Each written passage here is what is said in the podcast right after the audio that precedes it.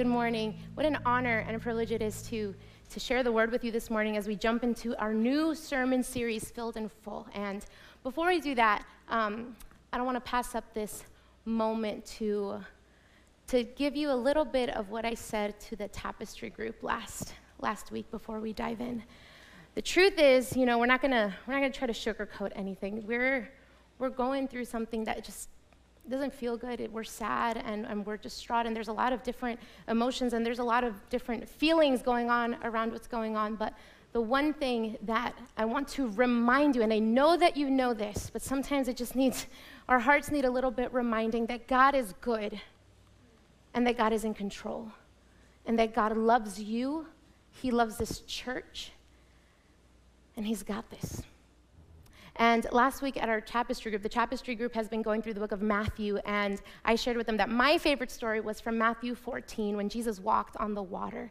And one of the reasons why I love it so much because it addresses our humanity, but it also addresses his deity, his godliness.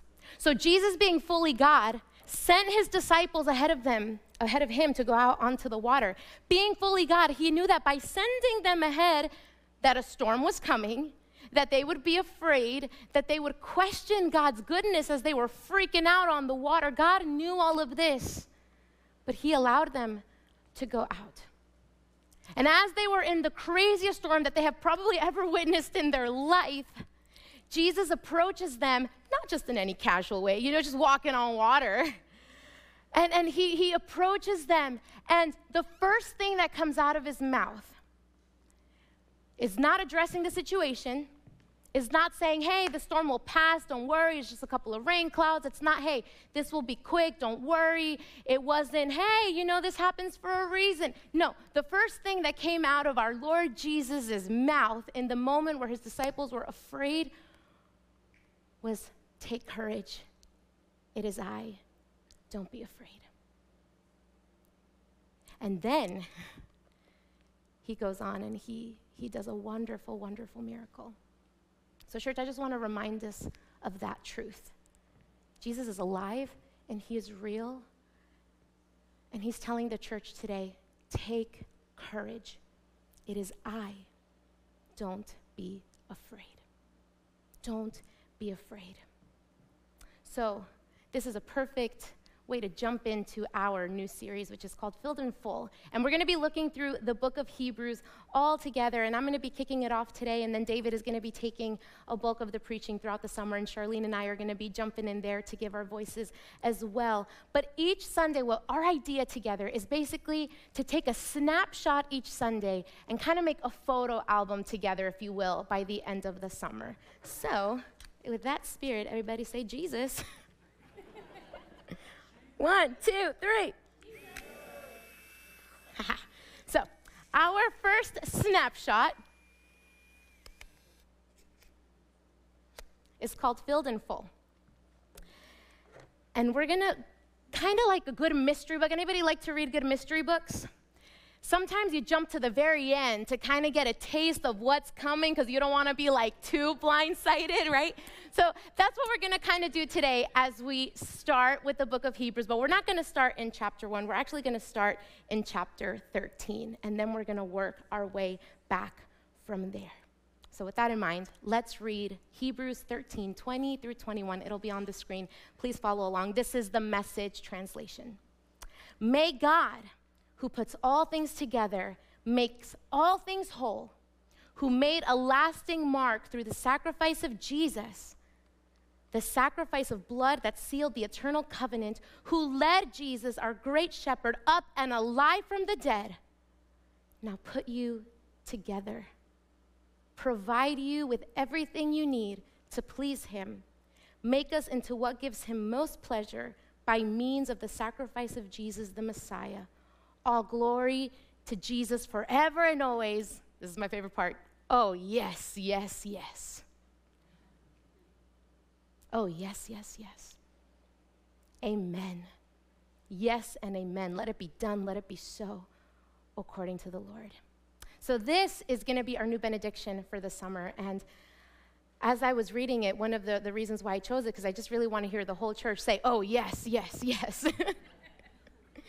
as we gather together and say, Let it be so, God. May you be the one that is guiding us in your perfect peace. May you be the one who is putting us perfectly together according to your will. May you be our great shepherd, guiding us to those green pastures, guiding us to the living waters, and guiding us through even the valley of the shadow of death, guiding us to the table where there is abundance. May the Lord, who puts all things together, be the great shepherd of this church and the global church around the world for his glory and his splendor, now and forever. Yes, yes, yes. Amen. So, the book of Hebrews was written in the early church, and it was written by an unknown author, but the purpose of the book was a call to perseverance. The early church was undergoing heavy, heavy, heavy persecution, and if you know a little bit about what persecution looked like in the first century, it wasn't pretty.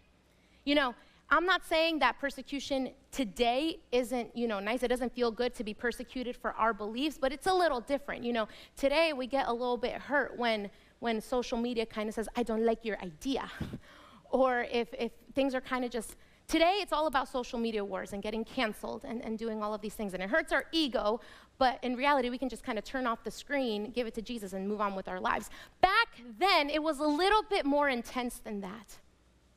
See, Christians were a threat to a bunch of people, which is why they wanted to wipe them off the face of the earth. They were a threat to the Jewish community because everything that they were learning went so against the Torah and, and what they thought their revelation of that was. All of a sudden, you have generations and generations and generations of Jewish people learning that it matters about what you wear, and it matters about how you eat and what you eat, and it matters about all of these rules and regulations that were added on after God gave the initial law. And then Jesus comes around and he's saying, actually, it doesn't matter if, if your threads don't match because what matters is what's in your heart. And it doesn't matter what you put in your mouth because what goes in, it's not what's unclean, it's what comes out, it's what's going on in your heart. So the Jewish community was like, this guy's crazy, we gotta get rid of him. And we have to stop this move and we got to get rid of all of this, these followers. And then they were also a threat to Rome because the Romans wanted to expand their empire and they wanted to grow in their influence. So they, they saw that this group of people who called themselves believers of the way were all of a sudden growing in number. And they were like, oh my goodness, if these people grow too much, we're going to get overthrown and Bye bye, Rome. We can't let that happen. So the Romans persecuted them, and the Jewish community was in alignment and agreement with that to get them off the face of the earth. Now, like I said, today we have some social media wars going on, and you know we get a little offended when people don't agree with our view. But back then, they were thrown into the Roman Colosseum to get eaten by lions. So they're going under persecution in the early church. And with all of this going on, Christians were sitting around the table having discussions with their family. So, should we keep following Jesus? Because things are getting kind of scary. They seriously started to weigh the pros and cons. You know, do, do, we, do we go to the Roman Colosseum and get mauled by lions? Or do we kind of just live our own lives. Coliseum, live my life. Coliseum, live my life. And many people were abandoning the faith because it was just too hard. And the cost was too great. And the sacrifice was too much and they were abandoning their faith. So the author of Hebrews rises up to encourage the church and to say, guys, I know that this is hard. I know that you're seeing loved ones die left and right. I know that it is hard to pray and meet together. I know that this hurts. I know that the loss is great, but do not give up. The book of Hebrews is a calling to perseverance.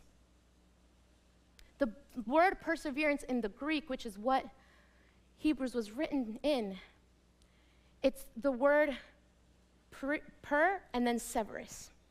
Per means very, and severus means strict. So it is this very strict calling to continue, to steadfast move on and press on and press through very strictly without going back, without, without going backwards, moving forward. So the author of Hebrews is saying, let's move on. Let's press on together as we follow the calling of Christ. So every week we're going to be taking our snapshot and we're going to be seeing how Jesus Christ is fulfilled from chapter 1 all the way to chapter 13. And you're going to see how it interweaves throughout the whole of Scripture. Jesus isn't just revealed in the New Testament church, He is all the way there, revealed right in Genesis. And it all is connected, it all ties together. So, the author is saying, Church, persevere. You cannot give up. The, Jesus died on the cross, and his sacrifice was more than enough so that you can persevere. And I am here to tell us, starting with me, God is reminding me that we need to persevere here and now. We're not under the threat of jail for coming to church this morning. But let's not forget that many people are in other parts of the world. And as I started to think about this week, as I was putting it together, I started like realizing, whoa, how has my relationship with God been affected by my comfort? There's this book out that's called Comfortable Christianity. And it talks about the Western church and how truly church has evolved into becoming kind of like a commodity more than a necessity. And I was super challenged with that. Is church a commodity for us? Or is it a necessity? I have to go. And it's not about the it's not about the walls. It's about the community and what we do when we're a community. When we sing together, we are making waves in the spiritual atmosphere. We are joining with all of the angels in the celestial realms that are singing, "Holy, holy, holy is the Lord God Almighty." When we come together, it's not a cool little Christian club with like-minded people. And even though if you start talking to people, you realize that there's a lot of different opinions too coming together. It is really nice, but it is a necessity. We need each other. And I started thinking about this week when Jesus called his disciples to pick up their cross and follow him. You know, we're like, yeah, amen, pick up your cross and follow. Yeah. Did you know that that's actually really hard? it's not a glamorous lifestyle. And it dawned on me this week as I was putting this together.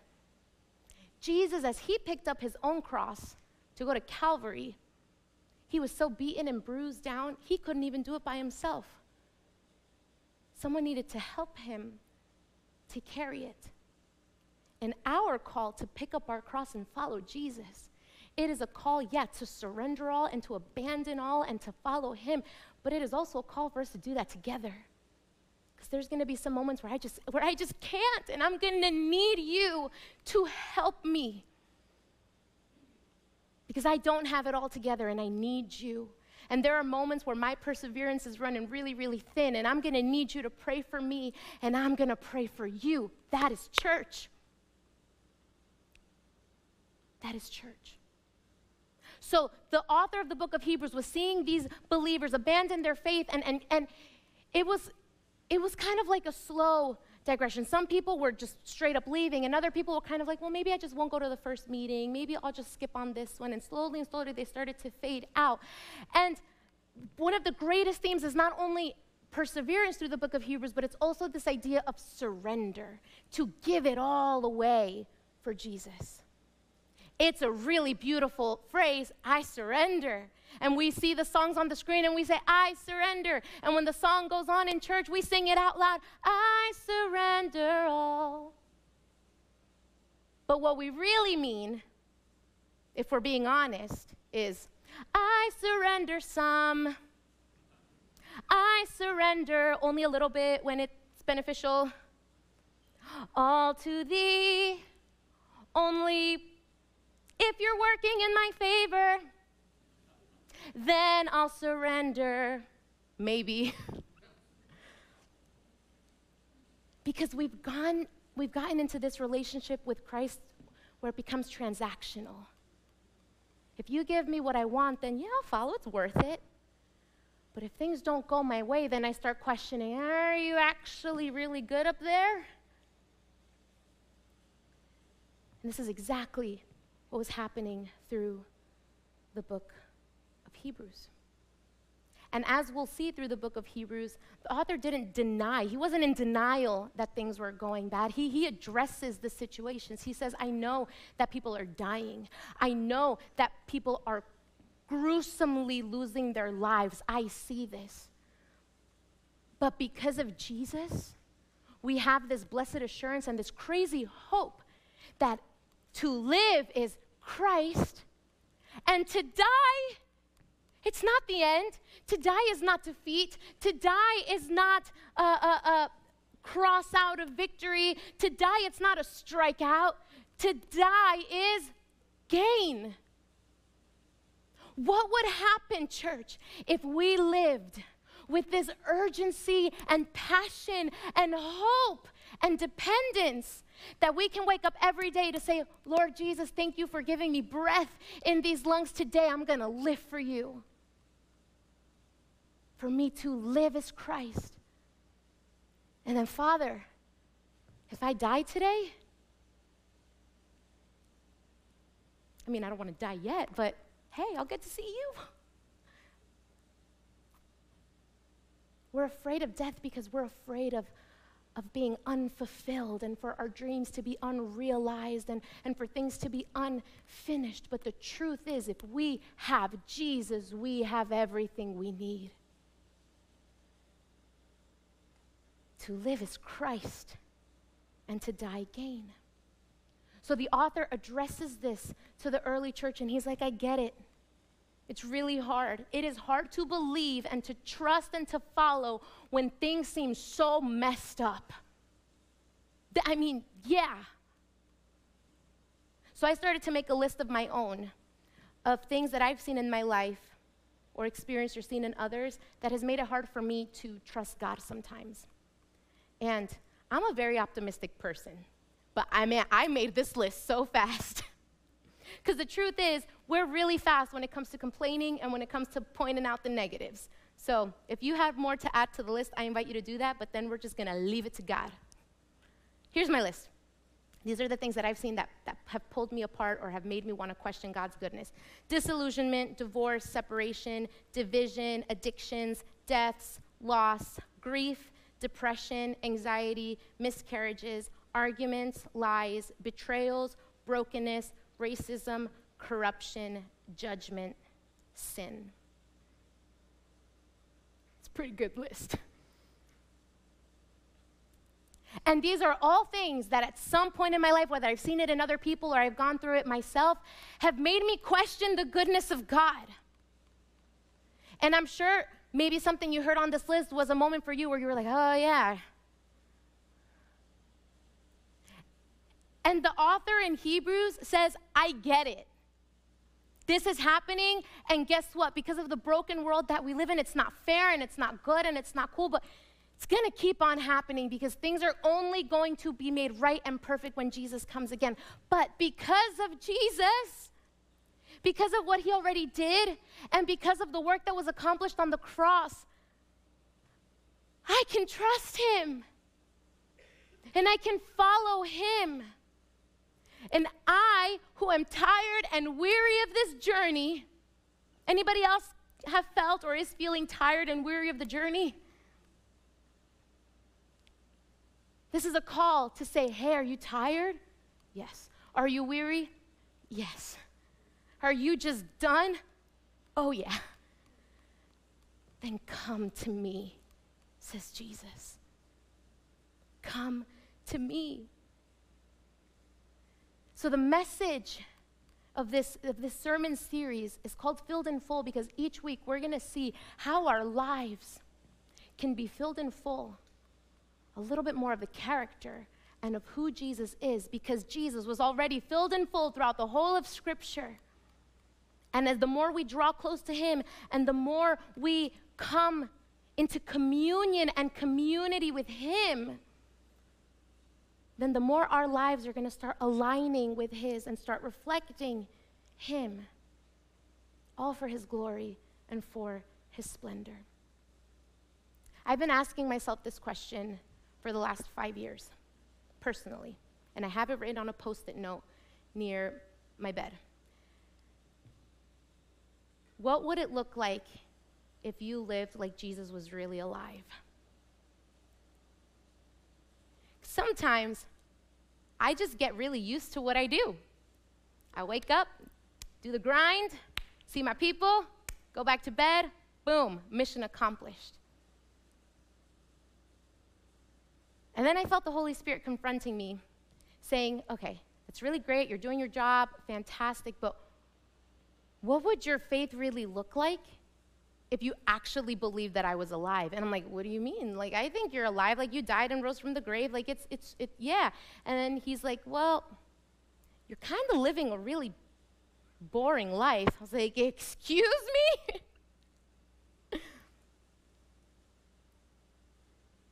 Because I started getting comfortable. And because I just fit church into my schedule and into what I, you know, was convenient for my time and if it fit, whatever. And Jesus was like, What if we actually lived like I was alive? Like if you woke up every morning to say, For me to live is Christ. Like to live every day. When the kids said YOLO back in the day, is it still a thing? I don't think it's still a thing. But when the kids would say, YOLO, you only live once, they were up to something. Now, the theory behind it was, you know, let's party, let's live it up because you only live once. Woo! So, not that part. But the truth is, we do only have one life on this side of eternity. And it's a calling to live it for Him, to surrender all and give it to Him. And to live a Christian life, it's not boring. It's boring if you make it boring. but living a life with Christ, oh man, it's one of the most exciting journeys I have ever been on in my entire life because I am learning something new about Him every single day. And in areas where I am weak, He just shows me that He's holding me. And in areas where I don't understand, He meets me. Jesus is my best friend. And He is calling us into that kind of relationship with Him. And in this relationship that I have with him, and again, and I feel like Paul, not that I have it all together, because please, I am the last one. But I've learned that trusting Jesus is kind of like putting puzzle pieces together. It's a step by step process that many, many times I don't even know what the next puzzle piece is, but at the right time and then the right moment and in the right way, he just puts it together. And I'm like, oh, cool. And then I'm like, can I see the next step? And he's like, no, not yet. And that's where we fight. we don't get to see the whole picture sometimes, but we are called to trust. So I was just in Minnesota with my dad for this eco um, course on evangelism and outreach um, in transitional pastors and churches. And I, the instructor there was one of my seminary professors, and I adore him. And he shared something about his life that I had no idea. And it talks about how, you know, when we're in Christ, things come full circle. And it might not be when we expect it or when we want it, but if we persevere, we're going to see the goodness of God. So, right now, they're in their late 70s, and um, when they first got married, they were both ordained pastors, and they lived, they bought a house in their hometown, and they were pastoring there, and they had this desire to have a family, so they were able to have one biological child. And they really wanted to grow their family, and they just tried and tried, and it just it wasn't happening. So they went through IVF, and finally, two embryos were there. So they put the embryos in mommy, and they took so she was so, so happy, and she drove to this, to this hill in her, in her hometown. She parked the car, she climbed up the hill, and right at that moment, it wasn't developed or anything, it was just a field. And she stood up at the top of that field and she said, God, I really want to pray, Your will be done. But I'm just going to take this first part of the prayer to say, Please let my will be done. I really want these babies. I really, really want these babies. You know the desire of my heart. You know the desire of my husband's heart. We want to grow a family. We want to give these kids to you. We want to raise them to love you and to honor you and to be with you. God, please give us these babies. But if you don't, then give me 100 spiritual children. And she left. She went back home, and the pregnancy took. And then about six weeks later, she lost them. And she was so devastated. She stopped going to church for a while, and she was just really, really struggling with her faith, and she didn't understand. She had no idea why God would do something like this. And a lot of time passed um, for her and her husband to find healing and to find restoration and to, you know, kind of just keep trusting the Lord. But they did. And it was a journey and they pastored throughout different uh, states throughout the years. And right now they're in their late 70s, trusting the Lord, serving the Lord. And in 2021, um, the time came for them to really think about where they wanted to retire. And after praying, they were like, you know what, let's, let's move back to our hometown where we started. So they started looking at houses on the market and they found one that they really, really liked. And they were like, you know what, how about you go, you know, go on the plane and, and go check out the house. So she did, and she flew and she got there, she rented a car. The house was on a hill. So she parked the car at the bottom of the hill and she started to make her way up the hill when all of a sudden she felt the wind get knocked out of her because that little hike seemed a little too familiar. When she got to the top and looked at the house that she was about to buy, it was built on the very place where she stood and prayed her prayer to God. And in that moment, she was overcome with so many different emotions. She had forgotten about that prayer. I mean, it was over 40 years ago. And she stood in that spot looking at this house and remembering the prayer that she prayed. And all she could feel God say was, Haven't I been faithful? And she just looked at the house and she started to cry and, and she was like, Oh my gosh, I didn't get my prayer. I didn't get my two children. I didn't get them. And I don't know why and I don't understand, but you have been so faithful. You didn't leave me. When I ran, you chased me. And you didn't give me a hundred spiritual children, you gave me hundreds. Because between her and her husband, they have been able to invest in the lives of hundreds of people. So, church, our prayers may not always go as answered, but don't stop praying and don't stop believing and don't stop persevering because if we want to be able to say, like David, I have tasted and seen the goodness of God, then we need to stick with it. We need to hold on. We need to hold on because it is worth it to follow the Lord. And as my as our instructor in Minnesota wrapped that up, I was just sobbing because once again, it's a reminder to my heart that even if I don't see it, even if it looks messed up in the moment, even if it doesn't make sense, even if things don't piece together the way that I wanted or the way that I hoped or expected, He's still in the picture. And He's good. And we're going to see His goodness. I'm going to see His goodness and His faithfulness because He is God. And that is what the end of chapter 13 of the book of Hebrews is all about. And this is our new benediction for the summer. And I want to encourage us to not just read words off of a screen, but to believe every single word that is coming out of our mouths. He is the God of peace, God, Theos, overall, supreme, above it all, creator and sustainer. Apart from Him, we have nothing. He is the Theos of peace, the God of peace. And this Greek word for peace, eirene, comes from the root which means peace, harmony, and free from worry. This is the God that we're following. We're following him as the great shepherd.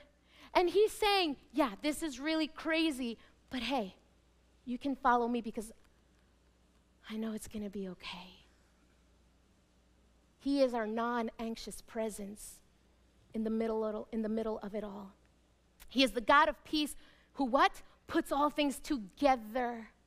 Who puts all things together and makes all things whole. In this moment where she thought that God had abandoned her because she had lost her kids, she probably felt like the puzzle was falling apart.